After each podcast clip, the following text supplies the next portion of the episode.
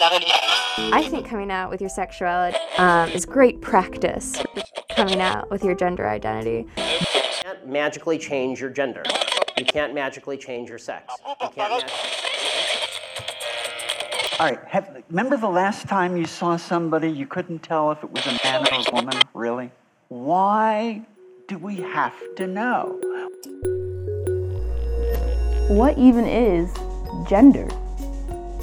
She, he, they, them, theirs, ze, zim, zer. The way we want to be perceived and are perceived don't always align. So, today on Hash It Out, busting the binary identity. Welcome back to Hash It Out. This week we will discuss what it means to be non-binary. What is genderqueer? What is non-binary? We ask students and staff about their own gender experiences and how those conflict with the narrative of two distinct binary genders. Okay, so first question, what's the difference between sex and gender? Do you know the difference between gender and sex? Yes. Can you describe the differences? Sex is like biological, like male and female, and gender is still male and female, but it's what you identify as. Alright, sex is maybe like the distinction, maybe the male or the female. That's what I think. Yeah. Male sex or female sex. Okay. Sex organ. And then what's gender? How is gender different than sex? I think gender is mostly based maybe on the culture and stuff like that. I don't know. So gender is like either female or male. I don't know. So they kind of sound the same. The same thing. I don't know. Probably the same thing. Okay. Mm-hmm.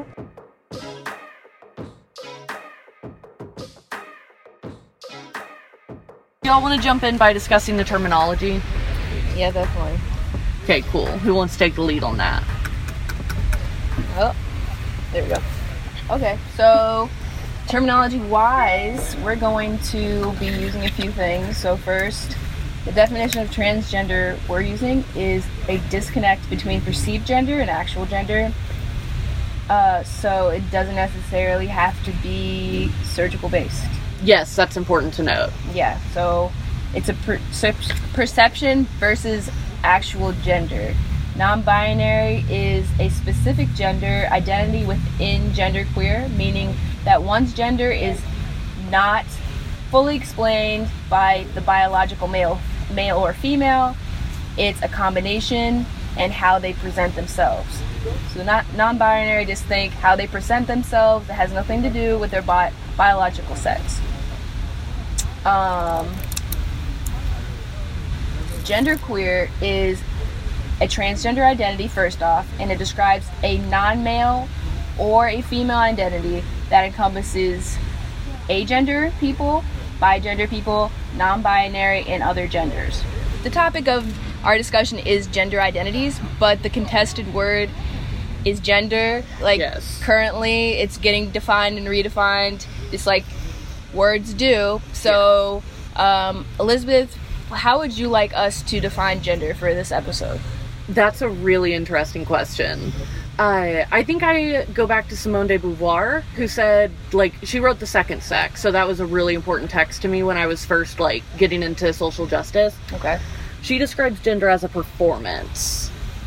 And Kate Bornstein kind of follows that too. Kate Bornstein. That's basically the perception and performance. Exactly. Performance kind of encompasses all of it. It's expression, it's how people perceive you, it's how you perceive yourself. Absolutely. Gender is kind of a category that we use to describe people's lived experiences with things like male, female, being assigned male or female at birth, or how they come into their own identity.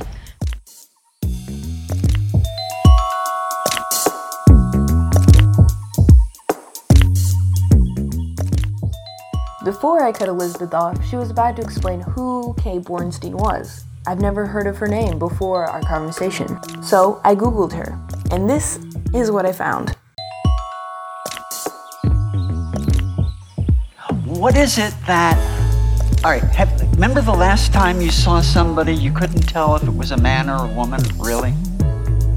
Remember how you couldn't stop staring until you decided? You know, what the fuck is that? watch, you gotta know. This is called gender attribution. It's an aspect of gender. We all do it. We look at someone and go, that's a man, that's a woman. Gender attribution. Why do we have to know? We can look at someone and go, we don't need to know their age. We can look at someone and go, we don't need to know their religion. We don't need to know a person's politics, particularly, to get along with a person. But we insist on knowing someone's gender. When we look at someone, we're going to go, am I allowed to be attracted to them? That's what we really want to know. That's Kate Bornstein, an artist, gender theorist, author, and according to her website, a queer and pleasant danger.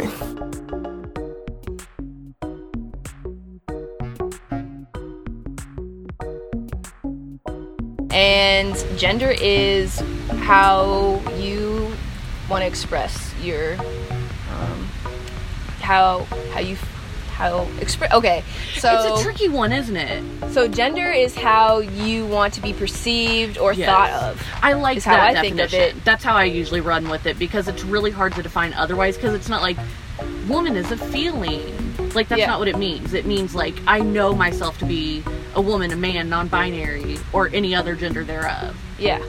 Kind of what this reminds me of is when I was getting into the idea of learning about this particular topic, someone came to me and they were just like, you know, gender is a social construct. I'm like, what? What do you mean? Absolutely. You know, I have this body part. That's what it is. But no, if you seriously consider it, when you're born, if you have X chromosomes, you're labeled as a woman, you're labeled as a girl, you're dressed in pink. Exactly. Opposite if you're a boy, a quote-unquote boy, right? So today we're recording out in the, right by Heron, by the Pyramid Fountain.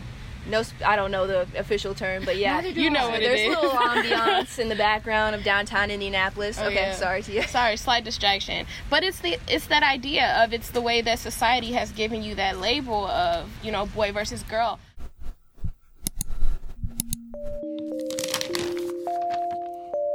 Identity. The fact of being who or what a person or thing is. In a few words, how would you describe yourself? Take a moment. What makes you, you?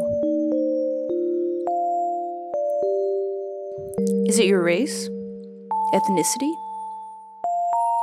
Maybe you're an athlete, so physical ability is important to you. Some people think of their family background or class as part of their story. If you're still coming up blank, don't worry. Describing one's identity isn't always easy. For some who view their identity as strongly tied to gender, pronouns really help describe who they are to others.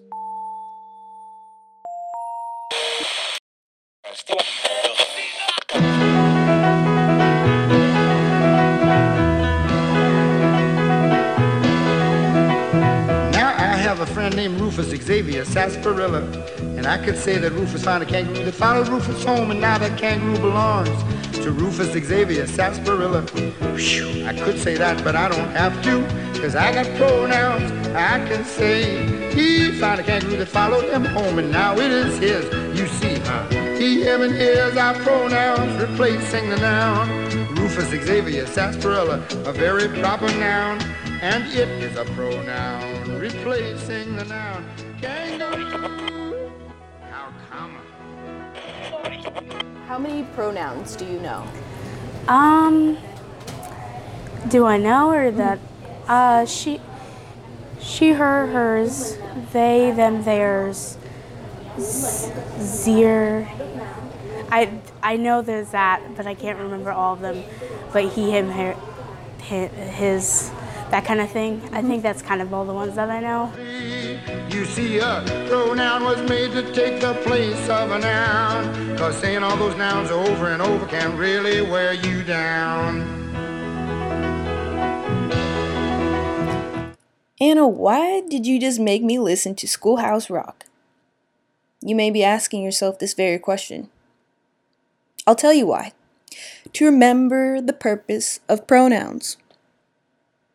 See, if Rufus Xavier Sarsaparilla identified using they/them pronouns, we could say, they found a kangaroo that followed them home and now it is theirs and they both are so happy. They, them, theirs are pronouns that replace the noun. In this case, non-binary, gendered Rufus Xavier Sarsaparilla. Okay, but they can't possibly describe one person, you may say. It's plural. Okay. Like many words, they has multiple definitions, which makes it possible to refer to a person of a specific gender. Specific definitions depending on a context. Also, everyone already uses the singular they, whether they know it or not. For example, if I said, I went to the doctor today, you might say, oh, what they say. Or, if someone said, I'm going to bring a friend with, is that cool?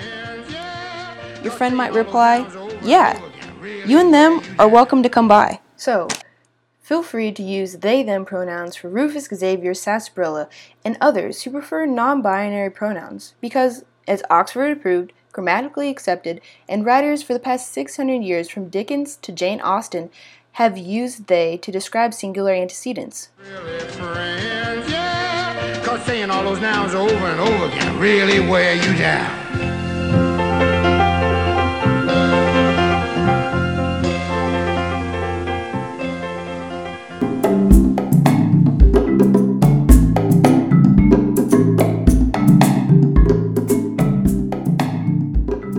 There are people who believe male and female are strictly biological and can't change, like Ben Shapiro, a conservative speaker. No, gender is not disconnected from sex. So, no, it is not in the mind, okay? You're not a man if you think you're a man. For all of human history, boy meant boy and girl meant girl. We're bringing him up because he discusses topics we're covering in this episode. For all the listeners out there, this is a trigger warning. Many of Shapiro's comments are incorrect and insensitive to those who don't identify as cisgendered.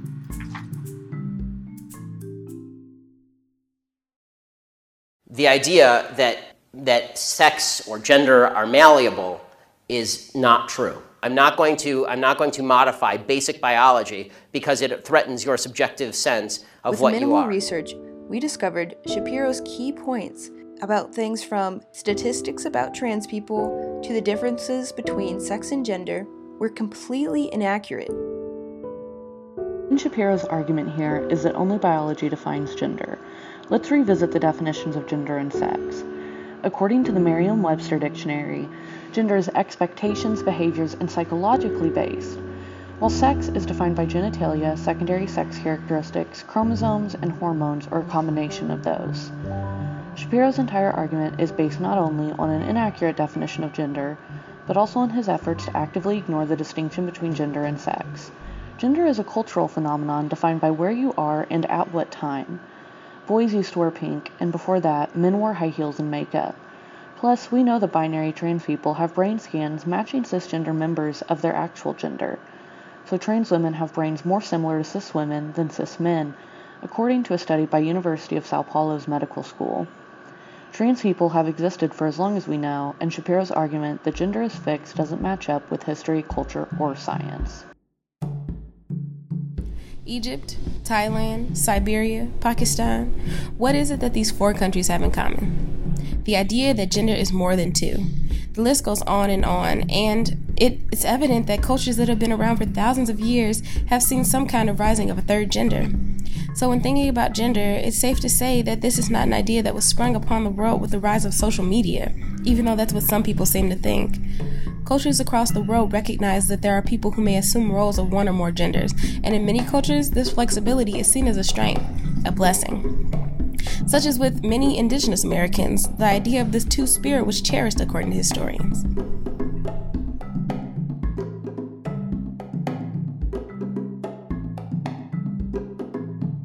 The idea behind the transgender movement as a civil rights movement is the idea that all of their problems would just go away if I would pretend that they were the sex to which they claim to which they claim membership.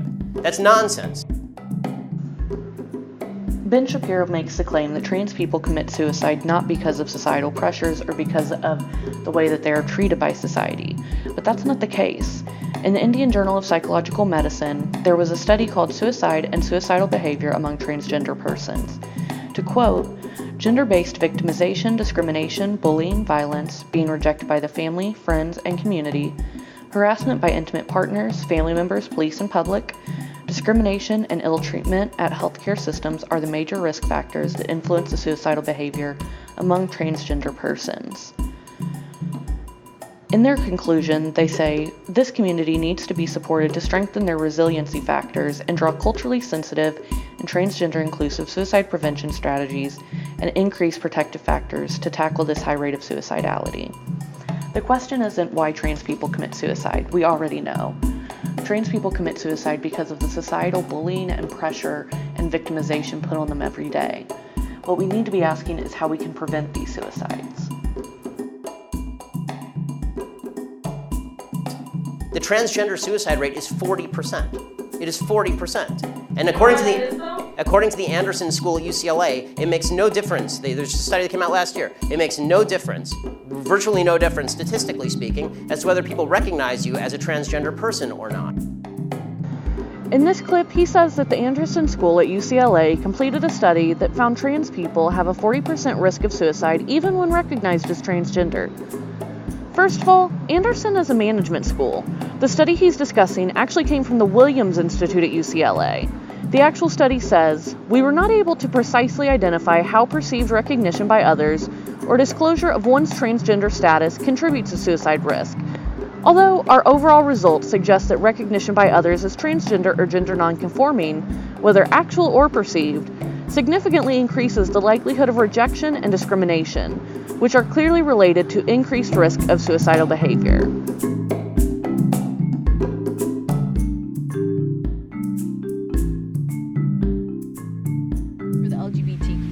But there's tons more, like all the women you mentioned. Yeah. A woman started the entire, explain the Stonewall? Yeah, Stonewall was the riot in 1969, I think it was 1969, where cops had been going to gay bars and arresting every single patron. Yeah, so... And they showed up at Stonewall, and Marsha P. Johnson was like, fuck this, I'm not taking this anymore. Yeah.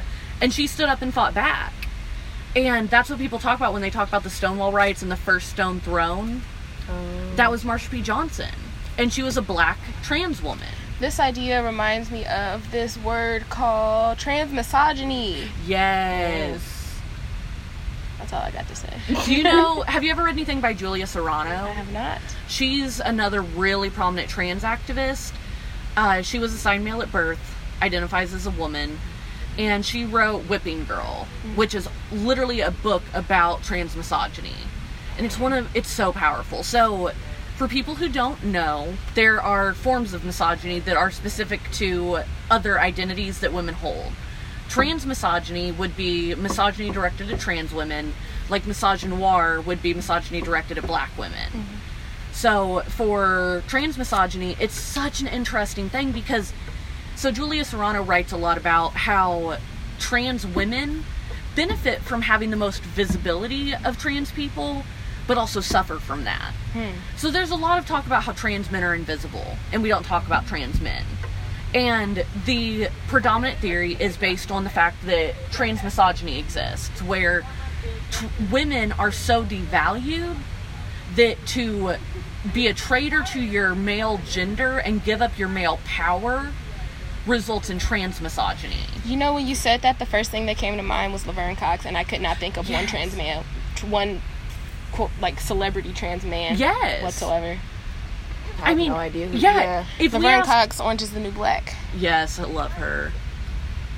Also, Rocky Horror Picture Show, the new Dr. Frankenfurter. Oh, I love her so much. Okay, I'm gonna have to look into it. I have no idea what she's talking about, but.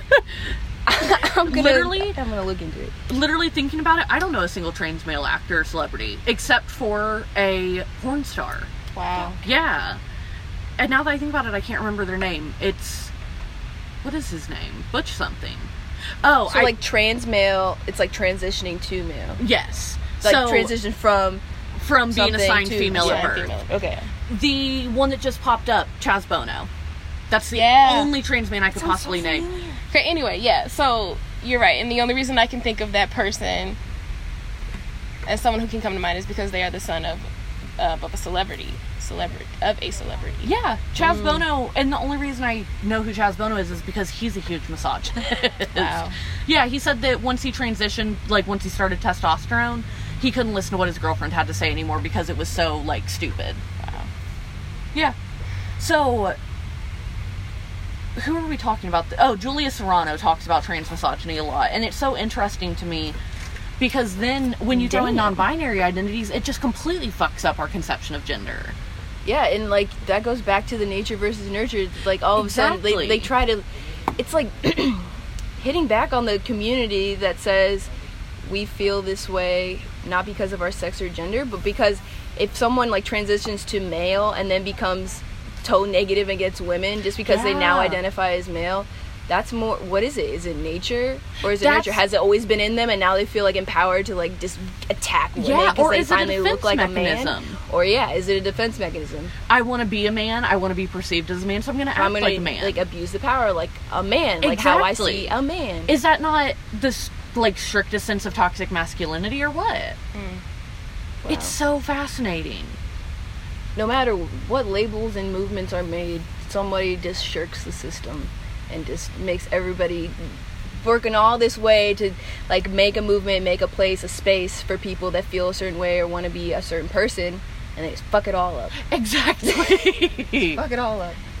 And then we have to make definitions that y'all have to look up, like trans misogyny. Right. There was actually a trans kid whose parents had put a birth announcement in the newspaper when they were born. Yeah. And he came out as a trans man when he was like 15 or 16. So, for anyone listening who doesn't know the terminology, trans man refers to somebody assigned female at birth who's actually a boy. Whereas trans woman refers to somebody who was assigned male at birth but actually is a woman. So this trans man came out and his parents were like, oh, okay. So they published a second announcement retracting the birth announcement because they got it wrong. Like 15 years later. Yes. I love it. It's very supportive. And I'm totally digging it. And I think, like, one thing to remember when discussing this topic is if you're born with this genitalia or that genitalia, no one's denying you that the fact that you are a male or a female. No one's saying that unless you personally feel that. Exactly. Like, I think people get this idea that some trans activists think that all cis people need to be trans or that you're not being true to yourself if you're a cisgender person, and that's not true. But Kate Bornstein, I'm going to keep referring to her because she's, like, one of my idols. She said something about gender where she said, like, it's not black and white. It's not saying to call a rainbow black and white. And that's what's really important to know about gender. Like, gender is a social construct. It comes from culture's ideas of what it means to be a man or a woman. But at the same time, you know within yourself whether you want people to perceive you as a woman. Even if you want to be perceived as, I don't know, a masculine woman, you still don't want to be called him. Like, if you're cisgender, you know that if somebody called you him or he and you identify as a cisgender woman, that feels wrong. Mm-hmm. And that's what trans people go through. They feel that disconnect between what they're being called and who they actually are. Stepping away from parenting altogether. Why are we putting these labels on everybody? Exactly. Like, why do we look at somebody and immediately code them as male or female? We've been socialized to do that. Yeah. And why? But is that, like, simpler? Is it, like, a laziness thing? Is it... You know what? That kind of reminds me of, like, the evolutionary idea of we're here to mate. Mm. So maybe that was just, you know, people's way of saying, you know, I can mate with this person. I can procreate with this person. So it's, like, taking us back to, like, survival days. We have this idea that there's freedom in identifying as non-binary, but it's not all open and free and for anybody to grab. Yeah, definitely. There was someone we talked to, I'll play their clip in a second, but they, sie, zim, zer, so sie. Let's ask pronouns. What's your pronouns? Sie, zim, zer. How would you, if you're comfortable, how would you describe your gender identity? I'm a non-binary demigirl. Non-binary, it can be an umbrella term, but it is part of my identity. It just means not a man or a woman, because you can have trans-binary, which is where you have a trans man or a trans woman. Mm-hmm. And then under that, I guess, I tend to be more femme-leaning, and demigirl is defined a lot of different ways, but there's demigirl and demiboy, and they're just kind of like, kinda in that direction. So I'm kind of on the femme side of like dead center, so yeah, non-binary demigirl. And next question, have you ever felt limited by your gender? No, I feel, well, okay, that's a complicated question. Yeah. Every label comes with limits. So limited by my actual gender, no. Limited by the labels that are applied to my gender, yes. Okay. So I think gender is how you feel, and I don't think you can be limited by that. But when you start adopting labels, people have expectations of how you should behave or present. And especially, even when it's everyone shares the same definition, but especially when people have different definitions. Yeah, so it's a little hard to navigate all the labels? Yeah, and labels are simultaneously freeing and constricting. Yeah, definitely. Go ahead. I think the entire idea is kind of liberating as well, because if you think mm-hmm. about the fact that you're given this label when you were actively born, you know, so from the day you were born, you're given this label, and the idea of going against that label and going against what society says, it goes to show, you know, like, you're a liberated person. You're going against the grain. You're going with what you feel on the inside versus what you've been told all your life. I don't know. Like, you lose a lot of time just trying to explain yourself instead of just being yourself. Mm. I totally resonate with that. I think that's like, it reminds me a lot of Leslie Feinberg, who did use these Zimzier. Yeah. And, I mean, she was born in 1949. So going as far back as 93 when she published Stone Butch Blues.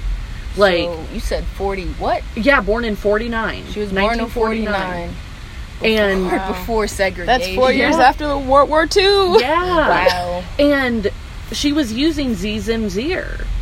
And we call them neopronouns. To me, the problem is that we have to constantly explain our identities, right? I think everybody goes through that to some extent. Yeah, definitely. Even the most privileged of people still have to explain minute stuff, like what their major is in college, what they want to do with their lives. And mm-hmm. you waste so much time talking about it. But the thing is, I don't think non-binary identities were ever given enough attention mm-hmm. to get the space in our culture to be talked about. That's true. And if we had started back in 1949... with Leslie Feinberg, if people had been talking about it back then, where would we be now?